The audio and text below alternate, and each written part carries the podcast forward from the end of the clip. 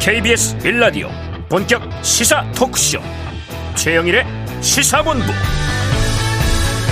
안녕하십니까? 최영일의 시사본부 시작합니다. 자 세계적인 작가상 후보에 올랐던 우리나라의 작가가요 모교인 대학을 상대로 소송을 냈습니다. 시간 강사로 대학 강의 절반을 감당하지만 연차 주휴 수당도 없고요 퇴직금도 주지 않는다. 자, 결국 이 비정규직에 대한 차별 아닌가 하는 문제 제기인데요. 이게 참 오래 해묵은 문제이기도 합니다. 자, 명망 있는 상을 타거나 후보가 되면 모교의 영광이고 대학을 상대로 소송을 내면 모교의 감히 자, 사람은 한 사람인데 관계가 참 달라지는 모습을 보게 되죠. 자, 저주 토끼라는 작품으로 북커상 최종 후보에 올랐던 정보라 작가의 이야기지만요. 전국 5만 대학 강사 모두의 문제입니다. 자, 이번 주에 대학들은 일제히 개강을 했습니다. 이런 넓고 불합리한 문제 좀 빨리 답을 내고 치유해야 하지 않겠습니까? 자, 11호 태풍 흰남노가 올라옵니다. 이번 주말을 지나서 다음 주 초까지 고비라고 하는데요. 자, 경로와 상황을 잘 지켜보면서 만반의 대비를 해야겠습니다. 뜨거운 여름 지나서 이제 수학의 계절을 맞았는데 태풍 피해 없기를 바랍니다. 최영일의 시사본부 출발합니다.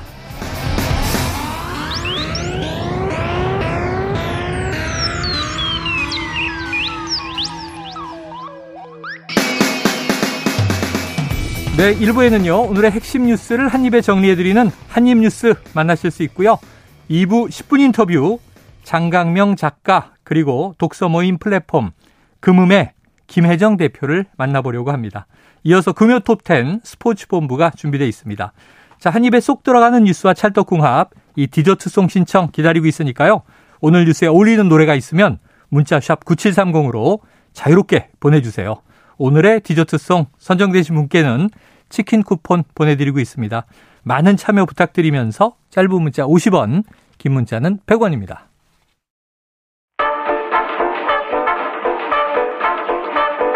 최영일의 시사본부 한입뉴스 네, 오늘 쏟아진 뉴스를 한입에 정리해 드리겠습니다. 한입 뉴스 박정호 오마이뉴스 기자, 헬마우스 임경빈 작가 나오셨습니다. 어서 오세요. 안녕하세요. 자, 문자가 또 하나 보도가 됐는데 의원님 전쟁입니다. 자, 이게 이재명 당대표 민주당의 이제 신임 대표인데 이 소환 통보 문자를 받았어요. 네, 그렇습니다. 어제 이제 오후에 이재명 대표가 국회 본회의장에서 음. 보좌관이 보내온 이 텔레그램 메시지를 휴대전화로 보다가 그러니까 지난번 권성동 원내대표가 이렇게 보다가 찍혔잖아요. 아이고, 네네. 네, 같은 뭐 상황입니다. 네. 똑같은 메신저고요. 그 메시지가 찍혔는데 이 전쟁이란 단어가 담긴 이 음. 보좌관의 아, 내용 발언이 있었는데요. 그러니까 의원실에 검찰에 아, 이재명 대표 소환조사 통보가 왔다는 내용이었습니다. 음. 그래서 봤더니 그 방은 이 818호로 텔레그램 방이 돼 있어요. 네. 이게 이제 이 대표 의원회가 사무실 그 호수거든요. 네. 그래서 다른 보좌진도 함께 있는 8명이 있는 방이었는데 이렇게 전쟁이라고 표현할 정도로 이 지금 방 분위기는 어. 어. 결연하다 이렇게 느껴질 수 있는 결연하다, 그런 상황이 살벌하다. 보였습니다. 네. 그러니까 이게 이제 백현동 허위 사실 공표 뭐 이 대장동 개발 관련 허위 사실 공표 어, 김문기 전 차장 이제 모른다 아, 했던 그 관련돼 가지고 음. 어, 이 공정성법 위반 혐의로 어, 이게 소환 조사가 왔다라고 보시면 되겠고요. 지금 공직선거법 공소시효가 만료되는 게 오는 9일이에요. 네. 그런 만큼 이제 아, 소환 조사를 통해서 사건 처리 방향을 정하려는 검찰의 수순이다 이렇게는 우선 보여집니다. 네, 자 9일 날 공소시효가 만료인데 지금 이제 보면은 의원님 출석 요구서가 방금 왔습니다. 전쟁입니다. 이 문자에. 지금 소환 통보는 6일인 거죠? 그렇습니다. 다음, 다음 주, 주 화요일, 화요일 10시까지 출석해 달라 이렇게 예, 얘기했어요. 그러니까 이게 공소시효 사흘 전에 출석해서 조사를 받으라 이런 의미가 되는데 자 전쟁입니다. 이건 뭐냐면 이제 민주당 입장에선 또아당 대표가 되자마자 이게 사법 리스크가 계속 얘기됐었는데 드디어 이제 검찰과 전쟁을 시작하는 거냐 이런 취지인 것 같아요. 취임하고 이제 나흘 만에 어, 소환 통보를 받은 건데 네. 오늘 아침에 이제 박지원 전 국정원장이 라디오 인터뷰를 한 거 보니까 이제 그런 얘기를 했더라고요. 네. 어차피 소환에 응하든 안 하든 나가든 음. 안 나가든 검찰은 기소할 거다. 아, 이렇게 기소는 한다. 그렇습니다. 뭐 이렇게 예측을 했던데 물론 뭐 그거는 아직은 알 수 없죠. 네. 근데 그럼에도 불구하고 이제 민주당에서 의혹을 가지고 이 바라보고 있는 거는 뭐냐면 왜 하필이면 지금이냐라는 음. 얘기인 것 같아요. 타이밍. 이게 사실은 지난해에 있었던 국정검사 이제 전후한 시기, 그러니까 10월에 네. 이미 아, 발생했던 거고 그때 이제 고발 조치가 이루어졌던 어. 건데 이미 뭐 이 사안 자체가 복잡하지는 않기 때문에 네네. 뭐 국정감사라는 게 이제 다 영상을 통해서 자료가 발언했던 내용이 다 남아 있는 거라서 그거를 재확인하는 거랑 이미 압수수색을 통해서 확보한 뭐 국토부의 어떤 공문 내용들 이런 것들을 뭐 대조하는 정도이기 때문에 복잡한 사건이 아닌데 왜 미루고 미루다가 지금 이 직전에 이제 소환 조사를 하느냐. 네. 이거를 이제 어, 의도가 있는 거라고 민주당에서 이제 생각을 하는 것 같고요. 음. 그러다 보니까 이 이재명 대표 측에서는 실제로 출석할지 여부를 놓고도 좀 상당히 고심을 하는 것 같더라고요. 네. 일단 뭐 날짜하고 시간이 명시가 돼 있기 때문에 출석하게 되면 기자들이 이제 준비하는 포토라인 앞에 서게 될 거고, 음. 그럼 그 이미지 자체가 어, 사법 리스크를 사실상 이제 보여주는 셈이 될 수도 있기 때문에, 혹은 반대로는 이재명 대표의 이미지 자체가 정면 돌파 이미지이기 때문에 예, 예. 오히려 정면 돌파 하는 게더 뭐 낫지 않겠느냐 네. 이런 얘기들이 지금 서로 오가고 있어서 민주당에서도 고심이 좀 많은 것 같습니다. 뭐 이건 또 시나리오가 여러 가지일 것 같아요. 네. 정치 탄압에 응하지 않는 게 옳다. 음. 혹은 민생은 강조하고 또 이 법적인 문제에 대해서는 뭐 대범하게 응하는 게 옳다. 지금 뭐 아직 이 기조가 결정된 건 없죠. 그렇습니다. 오늘 민주당 지도부가 광주에 갔어요. 네네. 거기서 현장 최고위원회를 열었는데 그 회의 이후에 이재명 대표가 관련된 아, 내용을 좀 얘기했습니다. 네네. 아, 기자들이 물어보니까 국민들께서 맡긴 권력을 국민들에게 더 나은 삶을 만들고 민생을 챙기고 위기를 극복하는데 써야 하는데 네. 이 먼지털이 하듯 털다가 안 되니까 엉뚱한 것 가지고 꼬투리 잡고 아, 이런 거 적절하지 않다. 이렇게 강조를 했습니다. 네. 그러니까 자신에 대한 검찰 수사에 어떻게 뭐 정권 차원의 정치적 의도가 있다 이런 생각을 우회적으로 내비친 게 아니냐 음. 이런 해석이 나오고 있고요. 아, 그러면서 이 대표는 오랜 시간을 경찰 검찰을 총동원해서 이재명을 잡아보겠다고 하셨는데 결국 말꼬투리 하나 잡은 것 같다 네. 이렇게 네. 강조를 했습니다.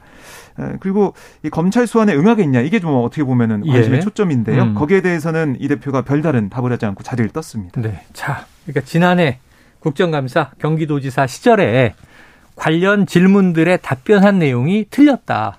그래서 허위 사실을 허위 사실. 이야기한 것이다 하는 사, 거예요. 사실 이제 뭐 백현동이나 뭐 대장동이나 뭐 이런 뭐 타이틀 위례 신도시도 지금 수사 들어갔고요. 그렇습니다. 지금 이제 기사의 헤드라인에는 이 이름들이 붙어 있긴 한데 음. 실제로 지금 소환 통보를 받은 내용은 음. 어, 백현동 사건이나 이제 대종동 사건의 어떤 본질과는 네네. 그렇게 깊이 연관이 있는 사안은 아니에요. 자금의 흐름이라든가 그렇습니다. 불법을 뭐, 지시했다든가 뭐, 네, 지시를 했다든지 뭐 이렇게 돈을 받았다든지 뭐 이런 내용을 밝혀서 그거에 대해서 이제 수사를 하겠다는 게 네, 아니고 네, 네. 지난해 이제 국정감사장에서 했었던 발언이 음. 사실관계가 맞느냐 틀리냐. 근데 이제 문제는 뭐냐면 이제 그 사실관계를 따지는 것도 협박으로 받아들였다라는 음. 이제 본인의 어떤 생각. 음. 어 그리고 이제 어, 김문기 전 처장에 대해서 그 당시에는 하위 직급이었기 때문에 잘 알지 못한다라고 했었던 것이 사실이냐 아니냐. 근데 이거는 어떻게 보면 이재명 대표 입장에서 봤을 때는 네네. 내가 그렇게 생각해서 말한 건데 이게 어떻게 허위 사실이 되느냐 음. 이런 주장을 아마 하게 될 텐데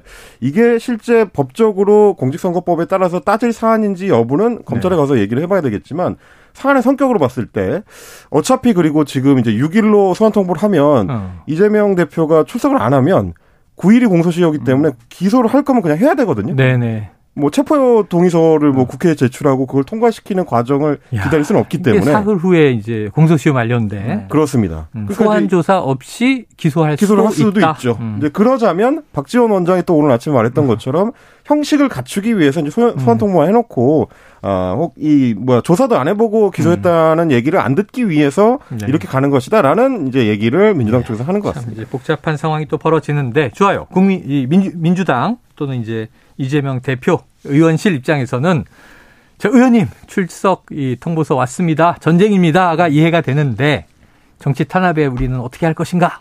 근데 여당 국민의힘에서도 똑같이 전쟁이라는 키워드가 등장했어요. 네. 권성동 원내대표는 뭐라고 반응한 겁니까?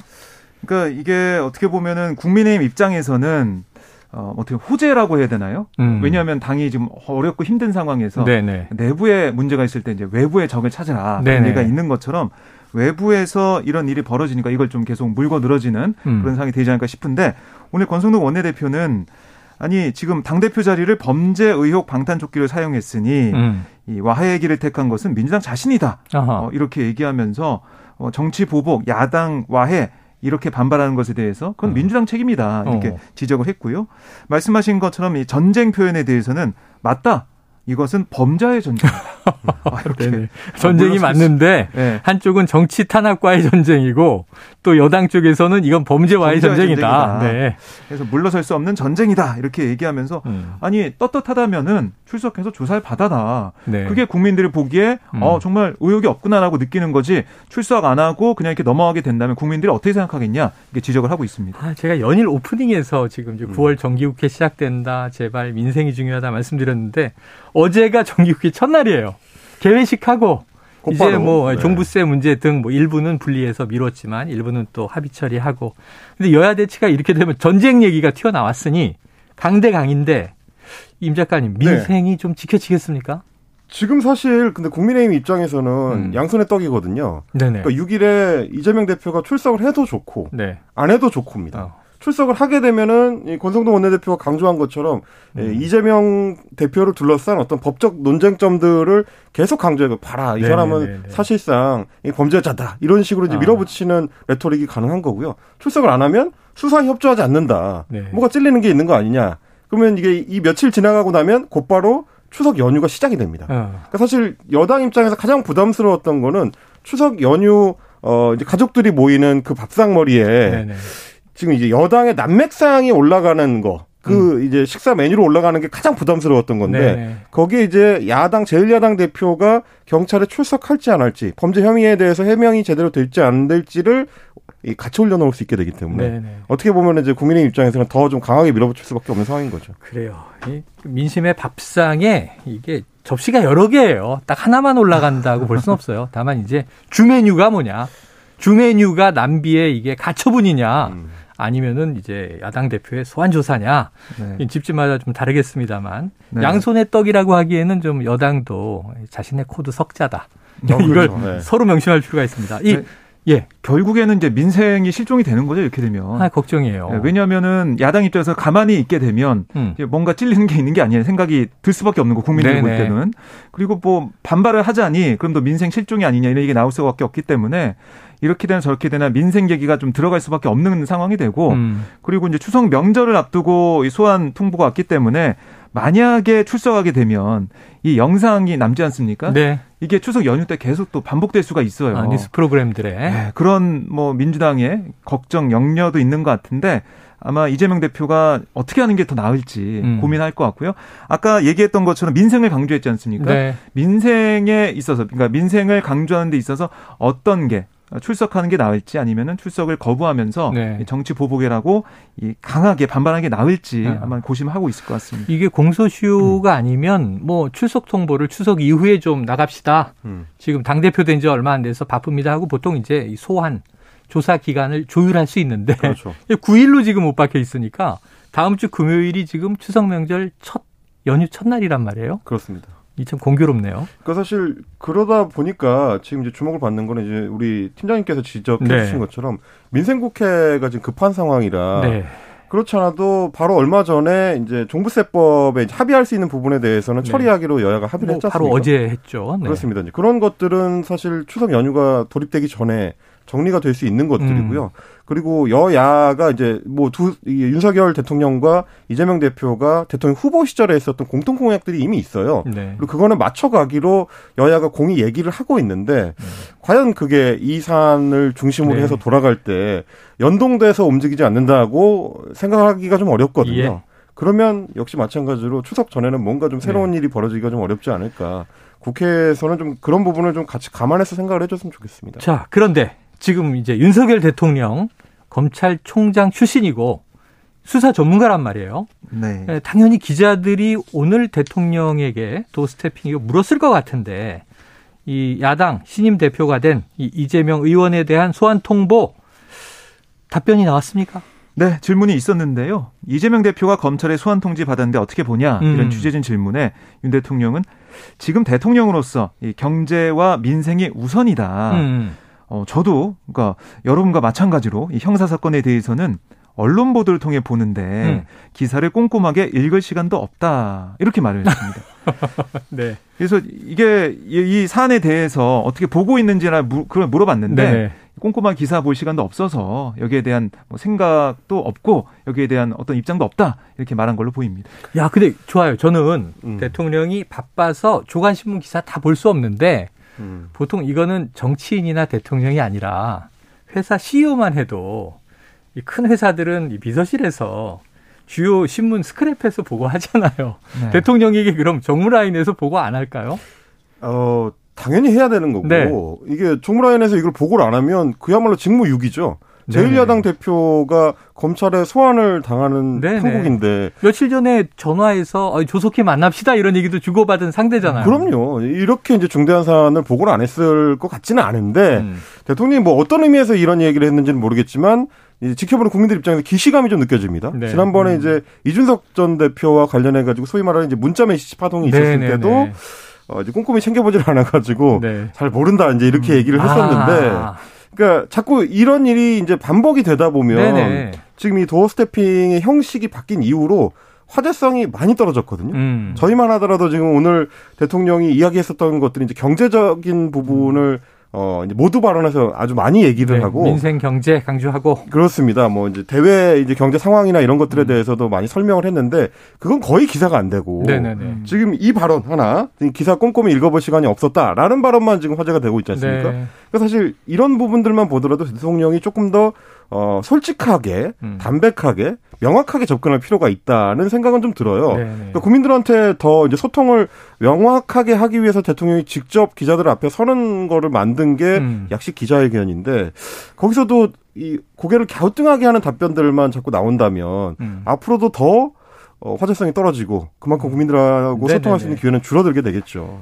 아, 그동안은 또 너무 화제성이 강해서 문제였다가 이젠 또 화제성이 떨어진다고 이 저이 비판을 또 당하는 입장이 됐네요. 뉴스 만드는 사람 입장에서는 예. 그렇습니다. 근데 이게 화제성을 떠나서 음. 그러니까 해명하는 그 내용을 보면 뭐 기사를 안 봐서 모른다, 뭐 시간이 네. 없다 이렇게 얘기하는 게 과연 국민들이 볼 때는 네네. 어 그렇구나 이렇게 고개가 끄덕여질 네. 만한 말인가? 아니, 그게 본질인 것, 것 같습니다. 네. 기사를 네. 통해서 보지 않으면 야당 대표의 소환 조사 통보를 정말 대통령이 모를까? 음. 이건 국민들이 좀 어떻게 생각할지 청취자 여러분 뭐 좀 유튜브에 생각하시는 답변들을 많이 달아주시면 도움이 될 것 같고요. 이제 최근에 이제 대통령의 발언들을 보면 여의도 정치권하고 일정 정도 거리를 두려고 하는 좀 움직임들이 네네네. 있어요. 최근에 이제 뭐 대통령실 내부에서 이제 인선 작업도 어. 이제 어, 그런 어떤 맥락에서 이루어지는 것들이 있고. 근데 사실 예전에 이명박 전 대통령도 잠깐 그런 시도를 했었던 적이 음. 있는데 뭔가 이제 정치적으로 위기를 맞게 되거나 혹은 뭐 어, 소위 이제 형님 논란 뭐 이런 네네네. 것들이 터졌을 때 음. 여의도하고 거리를 두는 방식으로 그 국면을 이제 빠져나가려는 시도를 한 적이 있는데 비슷합니다. 윤석열 대통령도 어, 여의도 정치권의 주류가 아니었다 보니까 정치에 음. 대해서 거리를 둬야 되는 존재로 오해를 하는 경우가 있는 것 같은데 대통령은 가장 정치적인 존재고 어, 지금 현 시점에서 정치인 중에 가장 중요한 정치인이다. 네. 그렇기 때문에 이제 너무 정치권과 거리를 두는 걸로 차별화를 하려고 해서는 안 된다라는 점을 그래요. 다시 한번 좀 알겠습니다. 말씀드리고 싶습니다. 자, 이 지금 점심시간 금요일입니다. 교통 상황 좀 알아보고 와서 계속 이어가도록 할 텐데요. 교통정보센터의 유하영 리포터 나와주세요. 네, 이 시각 교통 정보입니다. 영동고속도로 강릉 방향 용인에서 양지 터널까지 막히고요. 더가 원주 부근 정체는 공사 때문입니다. 반대 인천 방향은 호법분기점 3, 4차로에서 화물차 사고가 났습니다. 조심해서 지나셔야겠고요. 더 올라가서 광교터널 부근에서 공사하면서 동수원부터 밀립니다. 경부고속도로 서울 방향 판교 분기점 진출로 3차로에 고장난 차가 있고요. 더가 달래내에서 반포까지 정체입니다. 서해안고속도로 서울 방향 팔탄과 금천을 앞두고 밀리고요. 반대 목포 쪽으로도 팔탄 분기점에서 주춤합니다. KBS 교통정보센터였습니다.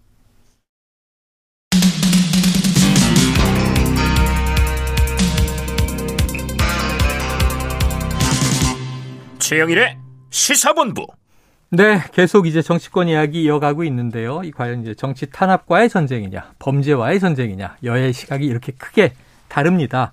그런데 이제 민주당이 또 부글부글 끓는 대목이 있어요. 뭐냐면 어제도 전해, 전해드렸지만 이재명 대표의 배우자 김혜경 씨 지금 어찌 보면 배모 씨가 구속영장은 기각됐지만 경찰이 검찰로 송치했잖아요. 음. 그런데 김혜경 씨도 공범 혐의를 적용해서 네. 같이 이제 송치가 된 겁니다. 지금 배우자 송치됐고 이제 이재명 대표 직접 소환 통보 받았고 그런데 이제 또 대선 기간 동안에 나왔던 여러 가지 중에 이 허위 경력을 거짓 해명했다 이런 이제 의혹을 받았던 윤 대통령 부부 윤석열 대통령과 이제 부인 김건희 여사죠. 경찰이 무혐의로 판단을 했네요. 네, 서울 경찰청 반부패 공공범죄수사대 이 공직선거법 위반 혐의로 고발된 윤석열 대통령 부부와 김은혜 당시 국민의힘 선거대책위원회 공보단장 등 6명에 대해서 음. 지난달 25일 증거 불충분으로 불송치 결정을 했습니다. 네. 그러니까 김건희 여사가 뭐 그동안 여러 이제 대학에서 강사 뭐 또는 겸임 교직원으로 교원직으로 지원할 때 이력이나 학력을 허위로 기재했다는 의혹이 있었잖아요. 네. 좀 지난해 12월에 김건희 여사가 직접 기자회견 하면서 어 뭐 잘못 경력을 부풀렸다 뭐 사과하는 그런 모습도 있었는데 이것과 관련해서 윤 대통령이 이 후보 시절에 관훈클럽 초청 토론회에서 뭐라고 음. 했냐면 부분적으로는 모르겠지만 전체적으로는 허위 경력이 아니다라고 아, 말했어요. 네, 기억납니다. 네, 그랬더니 민생경제연구소가 올해 2월에 이들 이제 김 여사의 허위 경력 의혹을 해명하는 과정에서 허위 사실을 언급했다면서 경찰에 고발했는데 네네. 경찰이 수사 결과 증거 불충분으로 불송치를 결정한 거고요. 그리고 또 하나 남아 있는 게 김현사의 허위 경력 의혹. 음. 그러니까 이거는 허위 경력 거짓 해명 의혹이 이번에 무혐의 불송치 네, 결정이 난 네. 거고 음. 남아 있는 게 허위 경력 의혹과 관련한 고발 사건이 있어요. 아. 네, 여기서도 경찰이 조만간 결론 낼 거다 이런 얘기 나오고 있고요. 왜냐하면 자필로 네. 뭐이 서면 조사도 했고 했기 때문에 좀 여기에 대해서는 어, 민생경제연구소나 아니면은 뭐 여러 이제 학교 어 이런 곳에서 음. 허위 경력 제출로 임용됐다면서 업무방해, 사문서 위조 등 혐의로 고발을 한 건데 네. 이것도 경찰 주변에서는 공소시효 만료 등의 이유로 불송치 결정 가능성이 있다 이런 관측이 나오고 있습니다. 그래요. 자 여당과 야당 지금 이제 서로 대통령 부부와 대표 부부인데 좀 이게 다르지 않느냐 하는 이제 반응들이에요. 이거 2부에 오늘 금요 톱10에서 여야의 전쟁 이야기 조금 자세하게 짚어보려고 하니까 여기까지 정리를 하고요. 제가 조금 전에 야, 이게 당 대표에 대해서 이렇게 소환 통보한 사례가 있어요라고 물어보려고 했는데 음. 바로 다음 기사가 눈에 띄더라고요. 뭐냐면 성상납 의혹을 받는 이준석 대표 경찰이 출석 통보를 했다. 그럼 지금 이준석 전 대표냐 대표냐 뭐 논란이 있습니다만 아직 이제 새 비대위가 뜨지 않고 가처분 신청이 있었기 때문에 이준석 대표 직무정지된 대표로 부른다면 지금 여, 여당 대표에 대해서도 출석 통보가 나온 거죠?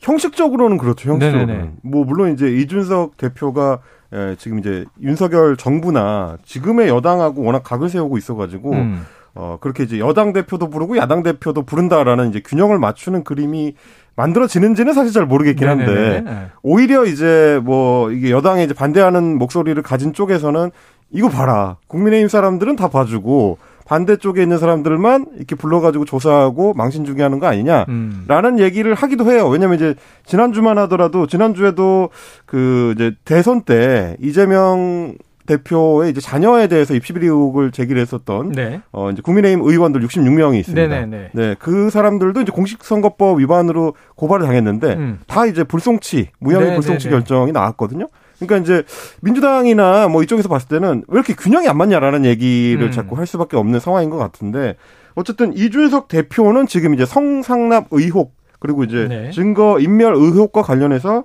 어, 서울경찰청에서 이제 소환 조사를 하기로 하고 네네. 일정을 지금 조율 중이다라고 아, 얘기가 나왔습니다. 아직 날짜가 확정된 건 아니고 그렇습니다. 이, 이, 경우는 지금 이제 공소시효를 이번 달 말까지로 보고 있기 때문에 어. 아직은 조금 더 시간적 여유가 있어서 일단 네. 뭐 소환 조사 하고 나서 그 다음에 검찰로 어떻게 송치할지 여부를 뭐 결정을 하지 않을까. 지금 생각이 되고 있습니다. 어, 지켜봐야 되겠네요. 네. 근데 이게 참 묘한 게 시점이 네. 이준석 대표 같은 경우는 9월 말쯤에 공소시효가 끝나잖아요. 네네. 근데 지금 9월 초니까 한 뭐 20여일 앞두고 음. 뭐 소환 통보한다 이런 얘기가 나온 거고 음. 이재명 대표는 뭐 지금 시점이 얼마 안 남아서 했다고 치면 예. 근데 공교롭게도 이제 추석 연휴 전에 다 두 대표에 대한 어. 소환 통보가 있었던 거잖아요. 네네. 결국 이게 이 여당 대표인 이준석 대표를 향한 여러 가지 생각, 여러 가지 내용이 또 추석 밥상에 오를 거고 네. 또 이재명 대표도 마찬가지로 추석 명절 밥상에 오르면서 공교롭게도 시점이 추석 연휴 앞에 됐다 네. 이런 생각도 듭니다. 그리고 어떻게 보면 이제 이준석 대표와 관련된 이야기가 추석 밥상에 오를 때 음. 이준석 대표와 국민의힘 내부에 이제 싸움이 올라갈 것이냐 혹은 음. 이준석 대표가 받고 있는 의혹이 올라갈 것이냐는 네네. 국민의 입장에서 부담감이 다르거든요. 음. 근데 이제 검찰 소환 얘기가 나오 경찰 소환 얘기가 나오면 성상남 의혹에 대한 초점이 아무래도 조금 더 갈 수밖에 없기 때문에 음. 뭐 그런 기대 효과를 부수적으로는 어, 기대할 수 있겠죠. 네. 음. 아이고 어떤 메뉴가 양념 갈비가 될지 어떤 메뉴가 굴비가 될지 아직 알 수 없겠습니다. 일주일 더 지켜보기로 하고요. 자 그런데 이제 이 법원 이준석 대표 지난주 금요일은 굉장히 완승의 날이었잖아요. 네. 근데 일주일 딱 지났는데 지금 또 상황이 막 바뀌고 있는 게 음. 2차 가처분 신청을 냈는데 추석 지나 14일에 이제 신문을 일괄적으로 하겠다는 거죠. 네, 그렇습니다. 그러니까 추석 연휴 전에 안 하고 어. 연휴 끝나고 한다고 하니까 음. 그임 작가가 얘기한 것처럼 이 성비, 성상납 의혹 관련된 내용만 음. 추석 밥상에 올라갈 가능성이 커요. 네네. 왜냐하면 추석 연휴 전에 국민의힘은 새 비대가 출범이 돼가지고 네네. 뭔가 안정화되는 모습이 보이는 가운데 이 대표의 얘기만 나올 거니까. 아, 그럼 기자의 오만을 버리세요. 민심의 밥상은 신문에서 쓰는 아, 대로 올리지 않아요. 어, 그 집안 집안마다 그렇죠. 가장과 뭐 이 저 우리 어머니와 아들들, 음. 딸들이 생각하는 주제가 마구잡이로 아. 올라가니까 그런 걱정을 하지 마시고. 네, 그런 걱정 안 하겠습니다. 그래서 결국에는 14일 일간 신문을 하는데 지금 뭐 세 번째 가처분 신청도 했고 만약에 추석 연휴 전에 새 비대위가 출범이 된다면 음. 신임 비대위원장과 비대위를 상대로 이 이준석 대표가 네 번째 가처분을 신청하고 거기에 대한 신문도 아, 네. 함께 진행할 수가 있겠습니다. 네, 네. 그러니까 14일 신문 기일이 모든 걸 다 모아서 가처분 신청 네. 모아서 정말 슈퍼 어, 심문day 이렇게 좀 볼 수가 있겠네요. 슈퍼 심문day 네. 가처분 week. 자, 그런데 문제는 이 14일 가처분은 또 어떻게 나오는 거야? 가, 같은 음. 재판부라고 하셨죠. 네. 그런데 지금 국민의힘은 오늘 오전에 야 상임 전국위를 개최했네요. 개최했습니다. 어떤 네. 결과가 나왔습니까? 개최를 해서 어, 당원 이 개정 작업에 대해서 이제 표결을 했는데 통과를 시켰습니다. 아, 지난번 두 번의 의총에서 나왔던 그렇습니다. 비상 상황에 네. 대한 거 말이죠. 음. 비상 상황을 이제 규정하는 어떤 세부적인 항목을 추가를 한 건데요. 음. 최고위원 선출직 최고위원 다섯 명 중에서 네 명 이상이 사퇴를 하면 그 상황을 이제 최고위가 기능을 상실한 걸로 보고 음. 비상 상황으로 규정할 수 있다라는 항목인데 네. 말하자면 지금 상황입니다. 지금 상황. 음. 지금 현재를 비상 상황으로 네, 규정할 네, 수 네, 있게 하는 조항인데 어 이걸 이제 상임 전국위원회를 통과를 했기 때문에 이제 3일 후에 5일에 음. 어, 전국위원회가 또 열리고요. 어. 거기서 이제 의결이 되면은 당원은 확정이 됩니다. 네. 그럼 이제 그 다음 순서는 이 확정된 당원에 기반해서 현재를 비상 상황으로 선포를 하고 비상대책위원회를 이제 꾸릴 수 있게 되는 거죠. 이게 본 거를 또 한 번 봐야 되는 것 같은 그러니까 느낌인데. 그때도 마찬가지로 상임전국위원회를 꾸려서 비대위원장을 네. 승인을 하고 네. 다시 전국위원회를 소집해서 어, 비대위원장을 승인을 하는 이 과정을 그냥 쉽게 해주세요. 쉽게. 그, 그래서 비대위원장 누굽니까? 비대위원장 주호영 비대위원장이 지금 직무집행이 정지돼 있는데 가처분에서 네. 네. 다시 주호영 비대위원장이 갑니까? 아니, 새로운 인물을 뽑아야 아까는 됩니까? 오만한 기자로 몰아세우시고 이제 네. 질문을 그렇게 하시면 아 제가 볼 때는 어려울 땐 또 의지해야지요. 조영 위원장이 오히려 네. 또재 부각되고 있다는 생각이 드는데요. 네.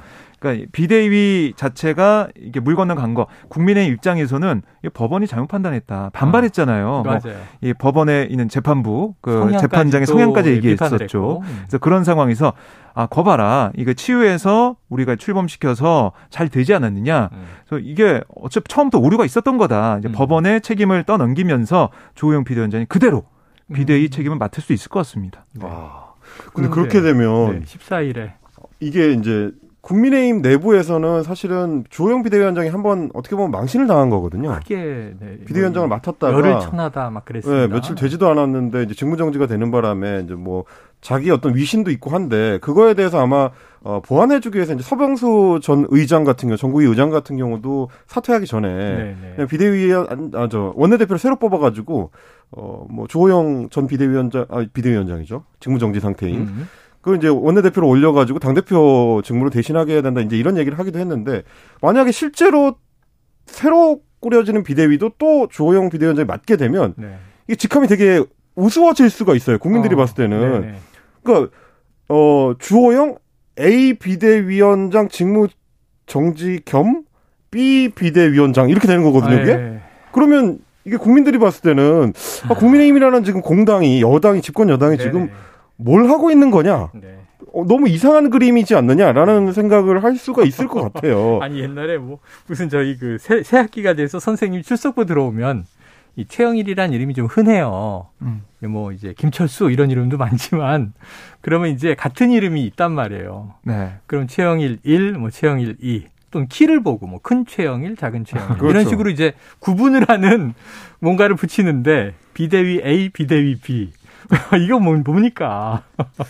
그러니까 그만큼 이제 혼란한 상황이라는 거고요. 네. 14일 가처분 어, 신문 그 이후에 얼마나 빨리 법원이 또 판단 내릴지 네. 거기에 따라서 좀 정리가 야. 되지 않을까 싶습니다. 한번 갔던 그 길 그대로 비평하는 입장에서 봤을 때는 음. 지금 국민의힘 의원들이나 내부 구성원들이 약간 내부 논리에 너무 좀 치중하고 있지 않나라는 네. 생각이 좀 들긴 합니다. 지금 이제 국민들이 어떻게 보실지를 음. 같이 고민을 하면서 너무 이상하지 않은 네. 방향으로 결정을 했으면 하는 생각입니다. 사실은 좀 중진과 초재선의 갈등처럼도 돼 있지만 그렇죠. 지금 뭐 안철수 의원 등 윤상현 의원 또 뭐 이제 사퇴한 서병수 의원 전 의장 등등은 상당히 지금 내부 상황에 대한 비판을 또 강하게 음. 내놓기도 했어요. 네. 그런데 지금 이제 전체적인 흐름은 비대위 가다가 이게 크게 산에 부딪히니까 또 한 번 걸 밀고 가는 건데 음. 14일 가처분도 굉장히 주목이 되고요. 어떻게 될지 보도록 하죠.